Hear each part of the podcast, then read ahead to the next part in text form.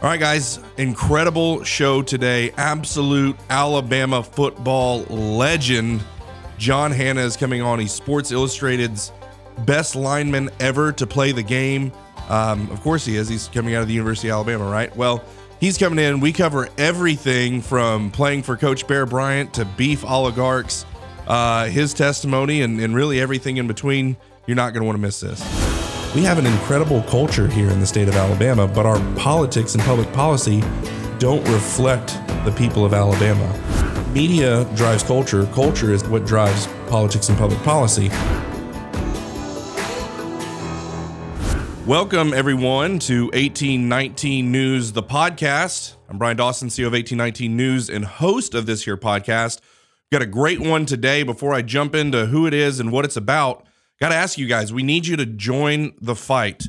What, what does that mean? Join the fight. Well, we are out here uh, exposing corruption, digging into all the things that are going on. We're fighting on behalf of the people of Alabama. So we're asking the people of Alabama to join the fight with us by supporting the work we're doing. We have different membership levels $10, $18.19 a month, $50, whatever it is, whatever you're able to. Um, we'd love for you to join the fight, support the work that we're doing. Uh, you'll get some cool merch uh, and uh, some behind the scenes content and stuff like that. That's not why you should do it. You should do it because you're supporting good journalism. We're a nonprofit news organization uh, working on behalf of the people. So please do that. Um, and also, uh, my my weekly PSA: if you're watching on YouTube, don't because they remove our content constantly. That's how you know the content's good. Um, but if you want to consistently get our content, kind of make it a habit to go to Apple Podcasts, go to Spotify, or go to Rumble. That's where you can get uh, the content without any interruption or taking down or anything like that. And so, um, without further ado, I'll jump into today's podcast. Extremely excited. I always say I'm, I'm more excited about this one than you know all the others before, and it and it keeps building. God keeps bringing awesome people in uh, to do these podcasts, and today we have um, a, a, great um, football player in the in the state of Alabama uh, who's very well known, um, and I believe Sports Illustrated's best offensive lineman ever to play the game. We have Mr. John Hannah joining us in studio, and so John, thank you so much for joining me. Bryan. I'm very, very excited about this. Bryan, I appreciate you having me. Absolutely. Man, where, where even to begin? You've got such an incredible legacy and such an incredible uh, story. That's something that means a lot to us is just to hear people's stories. We want to hear people's stories. I think that's um, one of the things that's missing. People always want to go into stats and data points and all this other stuff, and they just they don't hear the story. And so, um, you know, obviously you played. Uh, I imagine grew up in Alabama, played football at the University of Alabama went on to play in New England, had a Hall of Fame career, did all these incredible things. But I bet somewhere along those lines, there's a lot people don't know about you.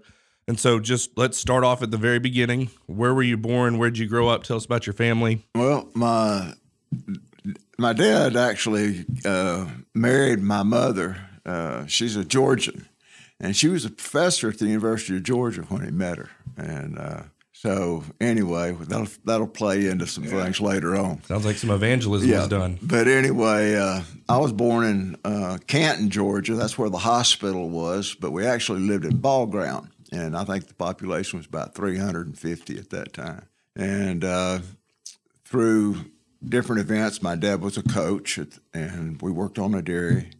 And we traveled around, lived in Canton and Cedartown, Georgia, and different places. And then finally, uh, Dad, when my brother, youngest brother David was born, uh, he Dad realized that he couldn't feed uh, the three of us and coach, so he decided to get into business and he decided to go out on his own. We eventually got to Albertville, Alabama. I was 12 years old, and uh, grew up there. Uh, ninth grade, I went to.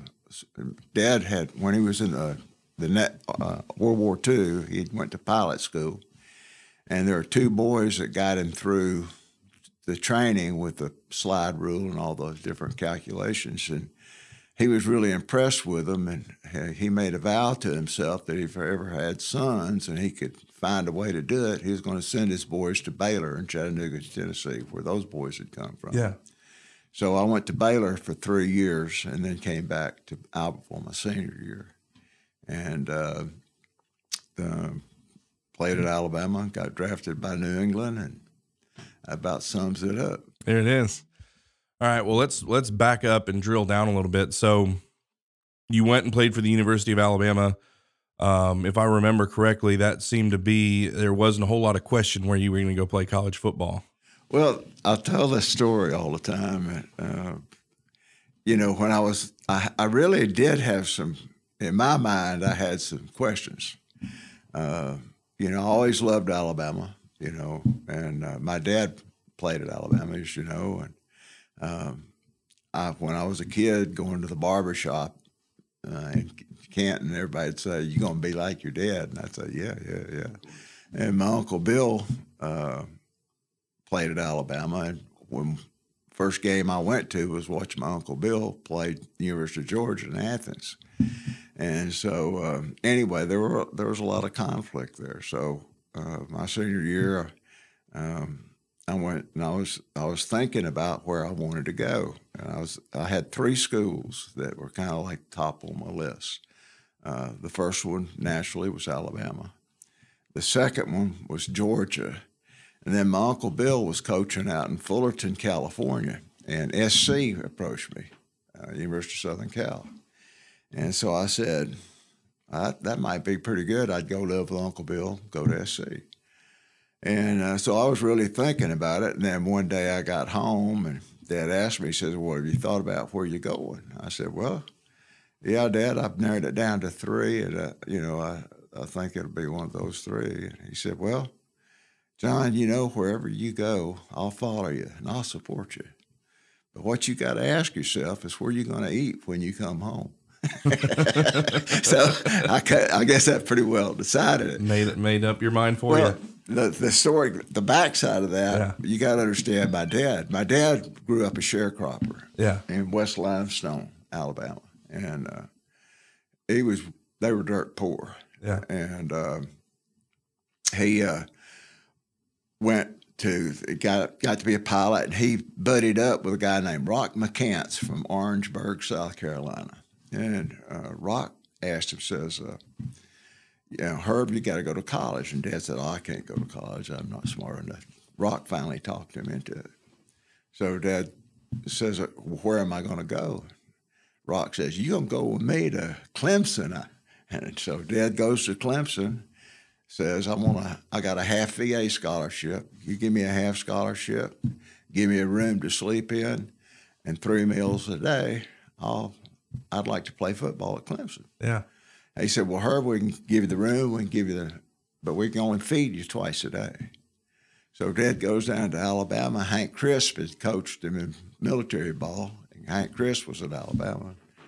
Dad said, you know, I said the same thing. And Hank Crisp said, "Sure, Herb, we can do that." So, for the price of one, one meal, meal, a day, Dad, there was Dad, my Uncle Bill, me, Charlie, and David. So there's five of us. That's the best investment the University of Alabama has ever made, I think. And that's why he asked me where I was going to eat too. yeah. he, he, he was loyal. Yeah, Dad was loyal. So, Amen. That's awesome. So when you know, growing up, I mean, I guess your dad played ball. Um, when did you know that that that's what you wanted to do. Because I mean, obviously, you are. Uh, I, I mean, I've, i went back and watched some of the videos of you playing. I've never seen anything like it in the offensive position. You see some defensive guys that can throw people around. I've never seen anything like it. When did you just know that this is what I'm doing? Well, I didn't know if I could, but I knew that I wanted to. Yeah. Uh, in the fourth grade, uh, I was nine years old, and in Canton. Yeah and there was two playgrounds, and they were on terrace. There's one upper terrace and a playground down below, and I was up on t- uh, up on down on the lower terrace playing kickball with a bunch of guys, and all of a sudden, about seven or eight guys on the top of the top terrace started serenading me with a song called, and it went like this: It says, "Fatty, fatty, two by four can't get through the kitchen door," and uh, so it, it hurt, you know, because oh, they were supposed to be my best friends. Yeah. And uh, so I go home, told my mom about it. And, uh, mom called my dad. Now, you know, most parents would either call the principal or call the parents. Uh, dad didn't do any of that. He was different. Uh, Dad, the boy that was coaching the sixth, seventh, and eighth grade football team had played for Dad. So Dad called him up and asked him if I could play for him. He said, sure. So that night, Dad comes in and he says, John, I talked to the junior high coach, and uh, it ain't going to be easy. It's going to be hard. But if you you can go out for that sixth, seventh, and eighth grade team, I believe you can do it. And if you go out there and make that team, they'll no longer call you Fatty Fatty Two by Four anymore. So I went out as a nine-year-old and played. Not only that, won a starting position. First game broke my nose. Dad wanted to pull me from the game. I told him no, and he said, "Well, why not?" I said, "Fatty Fatty Two by Four. Oh wow! So the whole the whole first part of my life with, when it was football, it was because I wanted to be somebody besides Fatty Fatty Two by Four. So that was kind of what got me going into football. Wow, I'm glad I asked that question. I had no idea. Yep. There you go. Um, and to be able to be a nine year old playing with sixth, seventh, and eighth graders is uh, it was fun. I don't know if that's what I would have called it. I would have been getting mopped up, but wow, that's incredible. So you make the decision to go play for the University of Alabama. Um, if I remember the story correctly, Coach Bear Bryant was there. Yep. And he was the coach. And so one of the things that's caused me to want to really reach out to football players from your generation, specifically that played for, you know, Coach Bryant, is just the way that he did things. And it's nothing against how Coach Saban is doing things now, but it's it's just going back and looking at a at a at a, a time gone by and looking at the fruits of it. And you see, you know, Eli Gold wrote a book called Bears Boys you know, and it just goes into the history of of these men who who started out at the University of Alabama as boys, uh, and by the time they were done with three or four years with him, they were men. Uh, and not only did they go on to a lot of them go on to play professional football, but they went on to be good husbands, good fathers, businessmen, uh, you know, beneficial members of the community. And so, uh, you know, kind of in the net positive of that one meal a day, you get, this generational thing of Hannah's coming through the work that that that Coach Bryant was doing left a generational legacy um, that's just undeniable in the state. And and I moved to Alabama eight years ago, and I just began to notice that. And I'm like, wow, this is this is really incredible. So I wanted to to, to talk about that. You know, what was it like for you um, playing for for for the Bear? Well, Coach Bryant, you know, was a a legend way before I got there, and um, but immediately before I got there, Alabama was going through some struggling times, you know, and struggling for them is six and four. Yeah. So, um, you know, it was it was it was it wasn't a great time to go to Alabama, and uh, so um, I think what what went there. I guess you know if I were to look at it, and, and I'm going to maybe cut to the chase, and I can tell a lot of things we'll dig into that later. But um, the biggest lesson that Coach Bryant taught me was, and and that I learned, was that you can go further than you ever thought you could. Mm. I remember, and I again I've told this story a thousand times, but I remember my uh, sophomore year, a week before we played Southern Cal. It was, I mean, scorching hot, humid, it was one of those typical Tuscaloosa yeah. days. And uh, Coach Bryant came through the tunnel uh, to get to the practice field, and he was whistling Amazing Grace. I knew it was going to be a rough one. so anyway, after about a 45 minute uh, individual drills, we got to doing our scrimmage, our controlled scrimmage.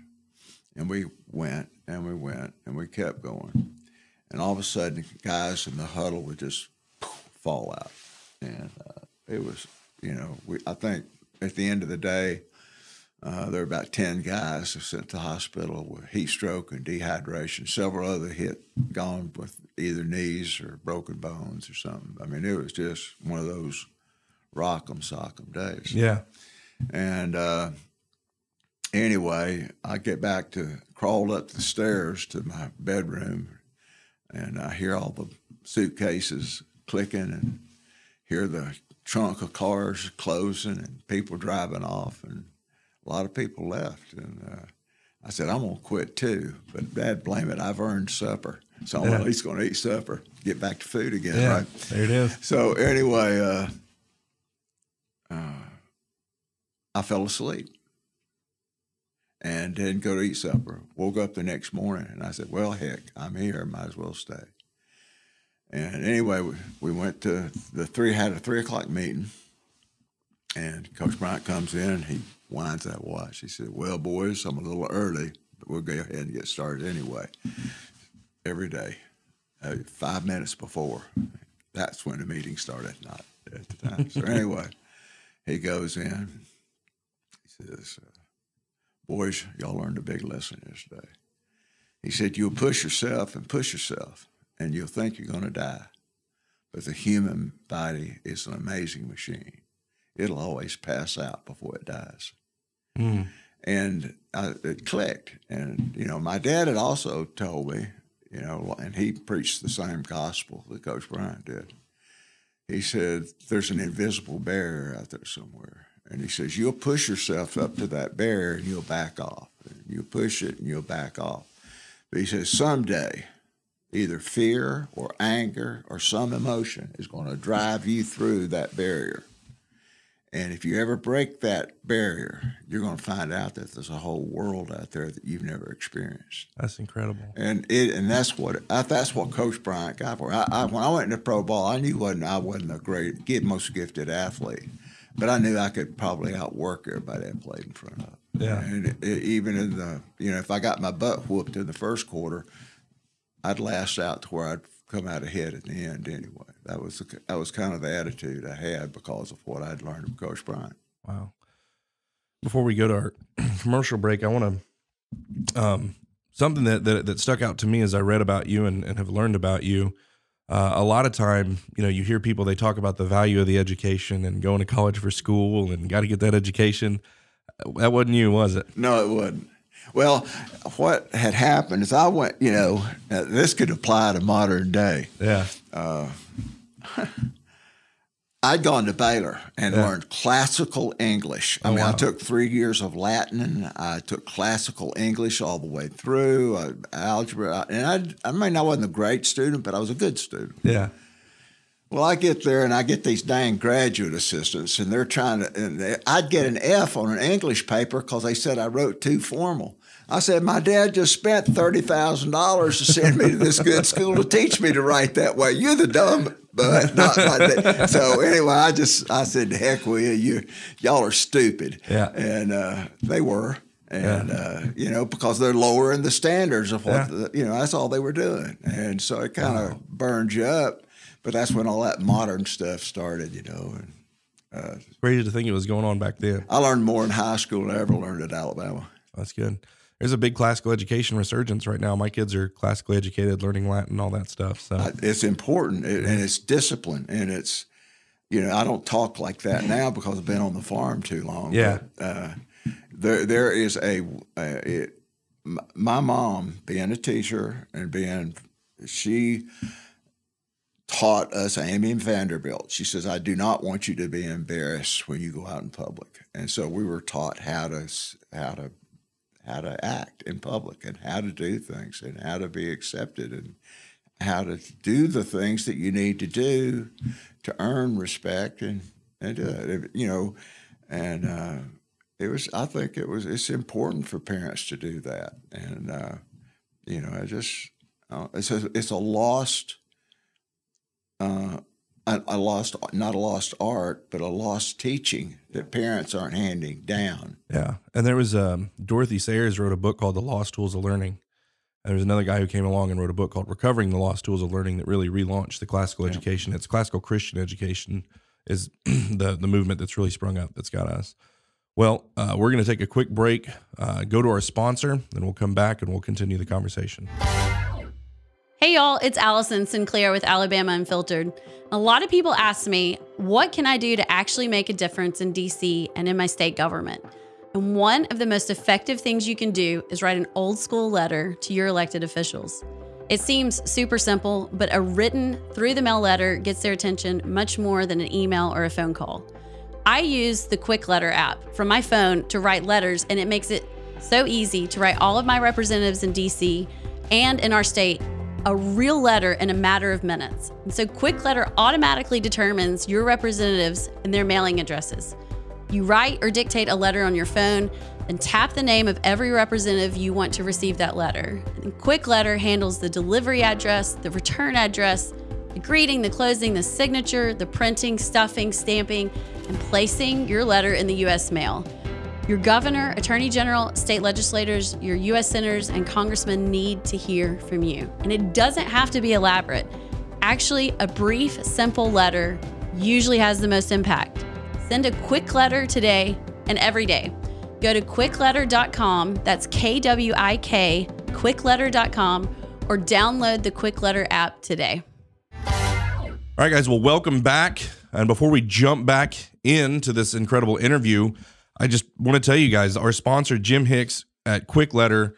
Uh, it's incredible. It's KWIK Letter. If you didn't get that from the commercial, uh, he has created an app that made one of the most important things we can do extremely simple for everyone. You can get on there and write your legislator, your representatives, the people who have sworn an oath to represent you. You can let them know what you think, and it's and, and it couldn't get any easier. I always tell the story. Uh, my wife jumped on there when we first heard about it. She wrote a letter to our state representative, and he was so impressed uh, by the presentation of it and everything. He reached out to my wife, called her, and just said, you know, this is the content of the letter was great, but the way that it was presented and printed and delivered and, and on his desk, the whole thing, he was just blown away by it. So much so that he reached out to my wife to tell her that. So, um, this is the type of impact uh, we can have. Make your voices heard. Uh, remove all excuses. Maybe they'll listen, maybe they won't, but at least you're doing your part, being taking your responsibility to make your voice heard. So again, that's quick letter K W I K letter. Go uh, to your uh, Apple apps or whatever it is, your your app store on Apple and uh, or Samsung or whatever you have. It's there in the app store. So definitely do that. And let's jump back in. So we are uh, University of Alabama playing football. Lessons learned with with Coach Bryant. Um, and turned out you were you were decent at uh decent at football by the time you got into college there. Oh, fair. Did okay. So what what was your and and you you don't strike me as a guy who likes to brag, so I'm going to dig this out of you. What was your uh, All Americans? You had two All Americans, is that right? Or what Uh, was? I, I earned some of the All Americans in my junior year, but I won them all my senior year. Wow. You were obviously a, a hot commodity coming out of of college football. What uh I was just Yes thinking the conversation no. we had before the podcast about what what it paid back then. I, I was the fourth pick overall, and my starting salary was thirty thousand dollars. yeah. And everybody on the team was mad at me because I was making so much money. so uh, that'll tell you about how far football's come. Yeah. That's crazy. So, um, fourth pick overall, New England Patriots. You got you've been down here in Georgia and Alabama and, you know, thoughts of California and then you end up in Foxborough. Talk about that. Well, when I got drafted, I, I didn't even know where the New England Patriots were. I never heard of them before. so I had to look it up on, uh, call around and find out where it was. We didn't have, Didn't have uh, Wikipedia then. Yeah. So we or Google it or whatever you do. But anyway, I called around, found out where it was. And, uh, but anyway, uh, I get a phone call. He says, John, this is Coach Fairbanks. He says, I just want to let you know we picked you here you know, the New England Patriots would like you to come up pretty soon. I'll call you back in a week. I said, okay. And so I started trying to figure out where I was going. But anyway, uh, we go up there and uh, really the, the a lot of the, the sports people thought it was a bad mistake because I'm on the crust of being six three Yeah. which is short Yeah. uh, for the NFL. And uh, it uh, what they didn't realize though, and what Fairbanks did realize, is that I've got a 37 inch sleeve length, Yeah. which is the sleeve length of a 6'5", 6'6 guy. Yeah. And that's what the height is for. It's not about being tall. It's about having long arms so you Yeah. keep the guy away for pass protection. But, you know, I'd grown up in uh, the wishbone offense, and I had no idea how to pass block and had no idea how to pull. I didn't even know how to get in a three point stance. And so I had to learn the whole game uh, Wow. from bottom up. And uh, it was a, it, it took me about uh, two or three years to really get into a groove and, and learn. But it was a it was a painful. It was there were a lot of painful lessons along the way. Uh, you know, when you play guys like uh, uh, Bubba Smith and uh, uh, Buck Buchanan, who's from here in Birmingham, and a lot of those, you know, Talbert and all those guys. I mean, there were some pretty ornery rascals back in those days, and Yeah. they'd, they'd teach you how to play. Yeah, rules were a little bit different back then. Yeah, too. they were. I was tickled to death, and it's either ninety six or seventy six or seventy eight, and they limited the head slaps to only one, and uh, that was a that was a good break for offensive line. That's why I'm deaf today. I can't hear anything. I, cause and it's funny. Joe DeLamielleure, who played at Buffalo, he was a right guard. He's deaf in his right ear. And I was a left guard, and I'm deaf in my left ear. So, and it's from the head slaps getting Wow. banged all the time. But that's part of it. So what and you know, I have really no point of reference that compares with with your experience, but I remember when I went from junior varsity and, and I went to a high school where football was king. This is in Derby, Kansas, right south of Wichita. Um, you know, it's it's a very big deal. They're, you know, the last eight years or whatever, they go to state six of the eight years, or whatever. And so it was it was competitive. When I went from junior varsity to playing snaps in varsity, the the intensity and the the hits, the everything was I mean, you, you like it was such a jump. What was the jump like going from the University of Alabama uh, to to going and playing for the New England Patriots? As far as Multiply what you experienced by two if you were to go to college ball. Okay. Multiply it by 10 if you go to pro ball. Wow, That was back then. yeah, Now you got to remember today, we only had, I think there about 400 something guys in the league. We only had, I think when I went in, we had 24 teams, maybe 28, 24, I think, my first year. And there were 40 man rosters. So you only got 800 guys in the league. yeah, Uh, today they've got what 25 3000 guys playing. They, you know, so you know, they, don't even know what competition is there you go. and uh, and and uh, it was just uh, a lot tougher. A lot. Uh, the guys were more rugged. Uh, Yeah. They were, you know, it wasn't a finesse game at all. It Yeah. was strictly, uh, you know, you're in your badge of courage is about how you hit. Yeah. that was it. They said you like to hit. I, I, I, football is a strange game. Uh, somebody once told me, he says, you got to be sadistic, but you also got to be a little masochistic. so I think it's a little bit of both. You got to Yeah. learn, you got to love to give it, but you got to also love to take it. Yeah, So it's it's kind of a crazy thing, but it, it's part of it, and uh, especially as an offensive lineman, you know, Yeah. uh, you're going to take a lot of blows, but as long as that quarterback's protected or that running back's protected, you know, that's my job. I don't care what they do to me, just protect that guy behind me. that's awesome. So um, accolades uh, in the pros. Obviously, I, I opened up with the fact um, Sports Illustrated's best lineman ever to play the game. I mean, that's a pretty, pretty, pretty high accolade. What what else do you kind of remember um, from from those days? As as far as uh, oh, Just mo- thing you're most proud of, awards you won, accolades. Being in the Pro Football Hall of Fame is my Yeah. most, you know, because that's a kind of a lifetime achievement. oh yeah, and um, Jim Ringo, who played at Green Bay Uh-huh. uh, and was a Hall of Famer, uh, and also played at Philadelphia. He was my coach and was my favorite offensive line coach. He taught me things that just were unbelievable. Um, and anyway, he'd always come in the meeting room and he'd look and he'd say, "Now, boys." 20 years from now, you're going to walk into a room and you're going to see a guy that you played in front of. One of you's going to look at him right square in the eye, and the other one's going to dip his head a little bit.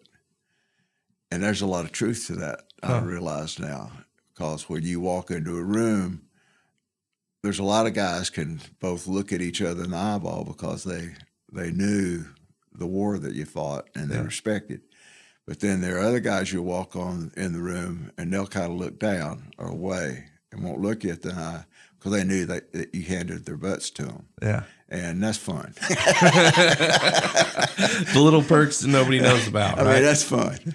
That's awesome. So, Hall of Fame, Canton, Gold Jacket. What was that like being there? Were you the first person from Alabama ever to? No, gosh, no. Um, Joe Namath was in there. Um, uh, there are a lot of guys in there before me. I th- there was, I think, six guys in there before me. Yeah. I was the first guy from the Patriots, though. Okay, Uh, that's but- what it was. Okay, yeah. But uh, but there are a lot of Alabama boys. Bart Starr. I mean, Yeah. you know, there are a lot of great players from Alabama. yeah. Are you still a Patriots fan? I don't watch the game. Uh, it's I just it's not my game. I went to I went to you know I, I like a run. I like the the what happened. Here's my opinion. Uh, this is just an opinion. Basically, if you if, if a person can be, is is truly knowledgeable of football, truly knowledgeable, he loves the running game Yeah, because the tactics and the and the, the moves are great. A guy that is a fan that really doesn't understand the game, he likes the passing game because all he's doing is watching guys jump and run fast and move and dart and Yeah. do this stuff. And you know they don't really watch the intricacies of the game, that you know, because they, they want that entertainment. So, and and typically the fans are the corporation guys, Yeah. right? And so you know when I played, the guys that went to a pro game were iron workers and pipe Yeah. fitters and plumbers and sheet metal workers and all Yeah. those guys, and and uh, you know they were rough and rugged kind of guys, and they wanted to see a game. Yeah, And some gridiron. Yeah. But now, you know, today they, you know, it's geared more toward the corporate client, which is he wants to be entertained with the rizzle, dazzle, you know. yeah, Uh, but anyway, that's part of that's part of the game, and uh, you know, that's yeah. fine. even in my lifetime, again, not taking away from John Elway, I'm a huge Broncos fan. I was born in Colorado. And watching John Elway with Terrell Davis, and you had a fullback, Howard Griffith, and you watch him get the 2,000 yard game and win the Super Bowl MVP. And, you know, Elway could still sling it. That's he was still, you know, he had Rod Smith, and he was still a great quarterback, but it was all about smash mouth football still. And that was 97, 98.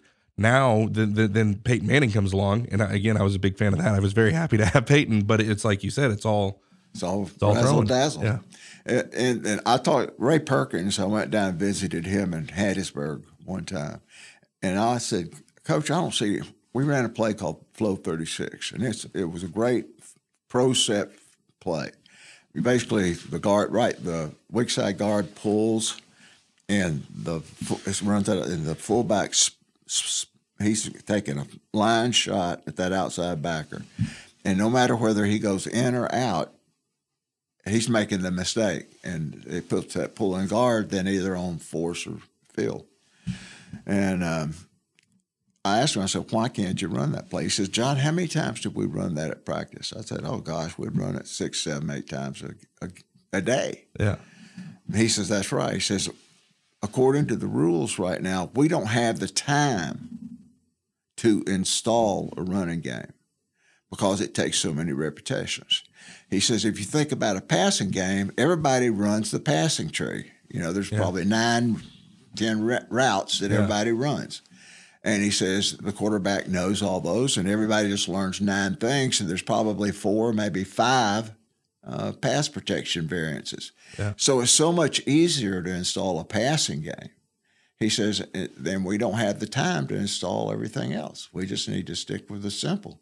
And he says the fans like it anyway, so what the heck? So you know that's and that's where the football's gone. You know, it's not it's not designed now to be as intricate as it used to be. that's interesting. Yeah. Huh.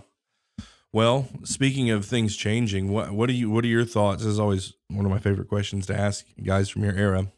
What do you think about name, image, and likeness, NIL deals, and where college football's gone now? I, I don't like it uh, the way it's set up. Yeah. I, I like it in that they're getting they're getting financial aid. yeah, I, I, I've gone brain dead. I was thinking of the receiver at Alabama that made the great catch with behind the guy's head. Uh, but anyway, he got he tore his leg up, and he would have been a multimillionaire had he played. But college players are making the universities a ton of money, yeah, and they're making their coaches a ton of money. yeah. So the players need to get paid too. Okay. But here's the way I would have done it. Uh, instead of paying having one guy be able to go out and do his own ad. Yeah. What I would have done was tell the school, you have to set up an annuity program for each of your players. Starters get this amount, guys that don't start get this amount. That's fine. I believe in the competition. But they all get an annuity. And they draw on that annuity after they get out of college. Oh. And it can be a lifetime annuity or whatever Yeah.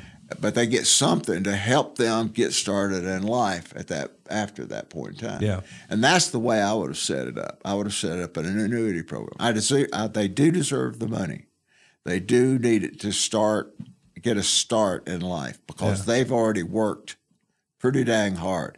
And let me tell you what, that college tuition that they played for isn't worth what they gave for it Yeah. in effort. Yeah. So and, and blood and sweat and all the other stuff. So uh, uh, yes and no. Do Yeah. I agree with it or don't agree with it? I, I agree with it, but not in the way it's put down because the, it's not co- costing the colleges a dime, Yeah. and the colleges are making the money. Yeah. So they's the one that ought to pay the salaries. Yeah. That's good. I, this is why I love, uh, you know, getting everybody's takes. What about the transfer portal? I haven't. I don't know.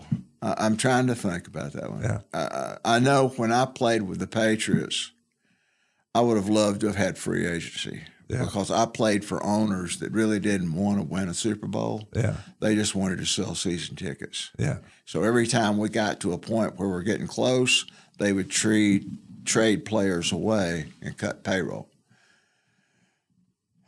So